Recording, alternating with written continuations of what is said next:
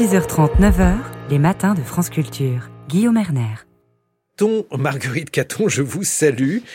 Bonjour Guillaume, bonjour à tous. Et retour donc euh, dans le Pas-de-Calais ce matin. Et oui, après les inondations historiques du mois de novembre, les fortes précipitations de ce début d'année font de nouveau déborder les fleuves côtiers du département. Entre Saint-Omer, Calais et Dunkerque, l'ensemble du système hydrographique est saturé.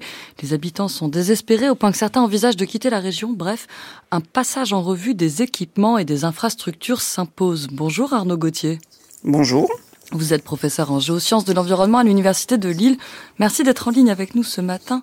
Ce qu'il faut que vous nous expliquiez pour commencer, c'est la vulnérabilité particulière de ce territoire qui est sous le niveau de la mer. En fait, c'est une cuvette où l'eau stagne, Arnaud Gauthier. Oui, tout à fait, absolument. Ce qu'on appelle un, pôle d'air, donc euh, un, territoire, comme vous le disiez, qui, est assez vaste, environ 1000 km entre euh, Calais, Dunkerque et Saint-Omer, qui, euh, d'un point de vue topographique, est sous le niveau de la mer pour une grande partie. Donc effectivement, se pose la question de l'évacuation de, ces eaux qui vont naturellement arriver par, euh, par ruissellement. Euh, et c'est pour ça notamment qu'a été mis en place tout le système des, des wateringues pour euh, évacuer au mieux ces eaux vers la mer. Quel est ce système? Est-ce que vous pouvez nous le décrire et nous expliquer du coup quel mouvement est donné à l'eau? Comment, comment en fait on les propulse vers la mer? Alors en, en, quelques mots assez simples, il y a il y a deux il y a deux grandes temporalités selon le, la marée, puisqu'en fait quand la marée est basse, l'eau va euh, être récupérée par les différents types de, canaux, les watergangs et les, canaux à plus grand gabarit qui vont acheminer par gravité cette eau vers la mer. Donc les, portes sont ouvertes vers la mer et, l'eau peut s'évacuer. Et euh, à contrario, quand nous sommes à, marée haute, euh, toutes les portes vont se fermer pour éviter que l'eau de mer ne pénètre dans les terres. Et à ce moment-là, c'est un système de pompage artificiel qui est mis en place pour évacuer ces eaux vers la mer. Donc on a des pompes, des vannes, des écluses et des canaux. Est-ce qu'on sait l'état de ces installations?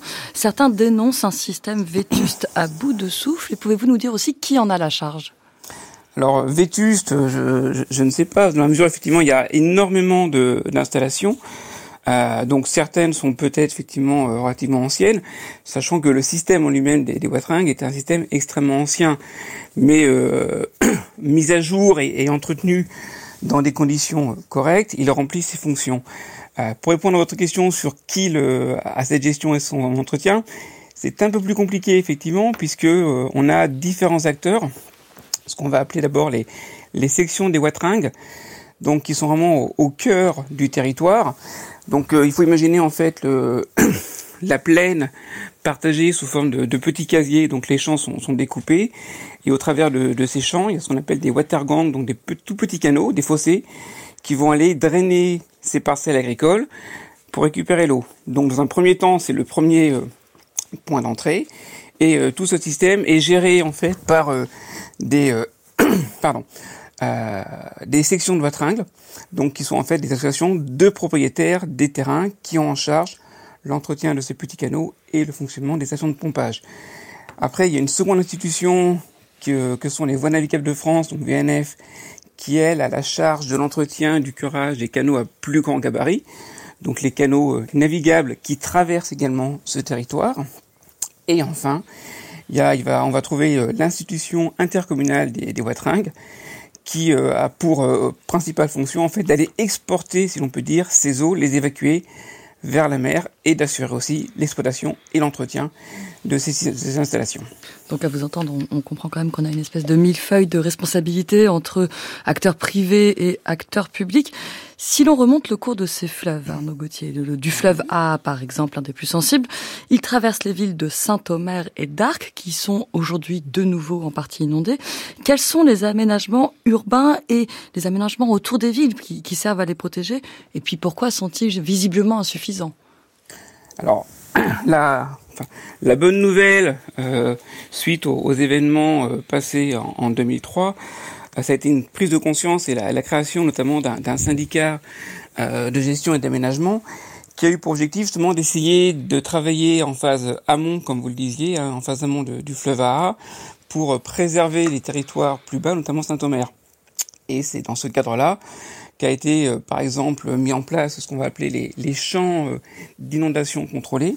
Donc en fait, des, espaces du, territoire en, en zone amont qui sont dédiés à temporiser les grands événements pluviométriques de manière à ce que l'eau de la ne se déverse pas directement en phase aval, mais soit euh, inondé, puisse inonder temporairement des champs, puis après revenir à un niveau de manière à, préserver les habitations. Du coup, finalement, ça, c'est-à-dire qu'on a juste préservé l'urbanisation. Ces champs d'inondation contrôlées, ce sont juste des champs sur lesquels on peut avoir des cultures, j'imagine, mais voilà, on laisse l'eau y venir. Voilà, tout à fait. En fait, on a des, territoires qu'on va dédier à ces inondations parce qu'on considère qu'elles sont un peu moins euh, moins sensibles et moins d'enjeux. Mmh. Euh, mais après, oui, pardon. Euh, vu le, le, contexte et la configuration, les solutions ne sont pas non plus euh, évidentes à, à, trouver ni à mettre en place. Oui, bien sûr. Pour finir l'exploration, Arnaud Gauthier, on, on, est remonté encore ces fleuves. On arrive aux collines de l'Artois, le principal relief de la région, là où se trouvent les sources de l'A, notamment. Dans cette zone, l'idée, ça serait plutôt de ralentir l'écoulement. Qu'est-ce qui est prévu? Alors effectivement, ralentir l'écoulement, c'est idéal. Alors, on pourrait penser de prime abord que mettre des, digues ou des, choses similaires, ça pourrait ralentir. Euh, c'est pas toujours la, solution la plus idéale. Ça peut parfois, euh, au contraire, créer plus de perturbations qu'autre chose. Donc c'est vrai que travailler en, tête de bassin versant, c'est euh, l'idéal, puisque c'est là où il y a le moins d'eau. Comme vous le disiez, on travaille à la source, donc on va essayer de traiter là aussi des ouvrages de rétention éventuellement d'agrandir les ouvrages euh, déjà existants.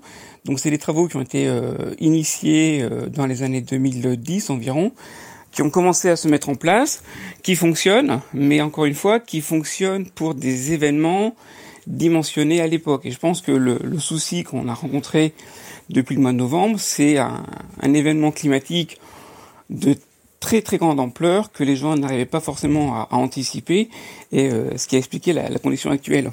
Oui, donc on comprend à vous entendre que on ne manque pas spécialement d'équipements depuis la crue historique de 2002, mais qui sont en partie sous-dimensionnés dans un contexte de dérèglement climatique.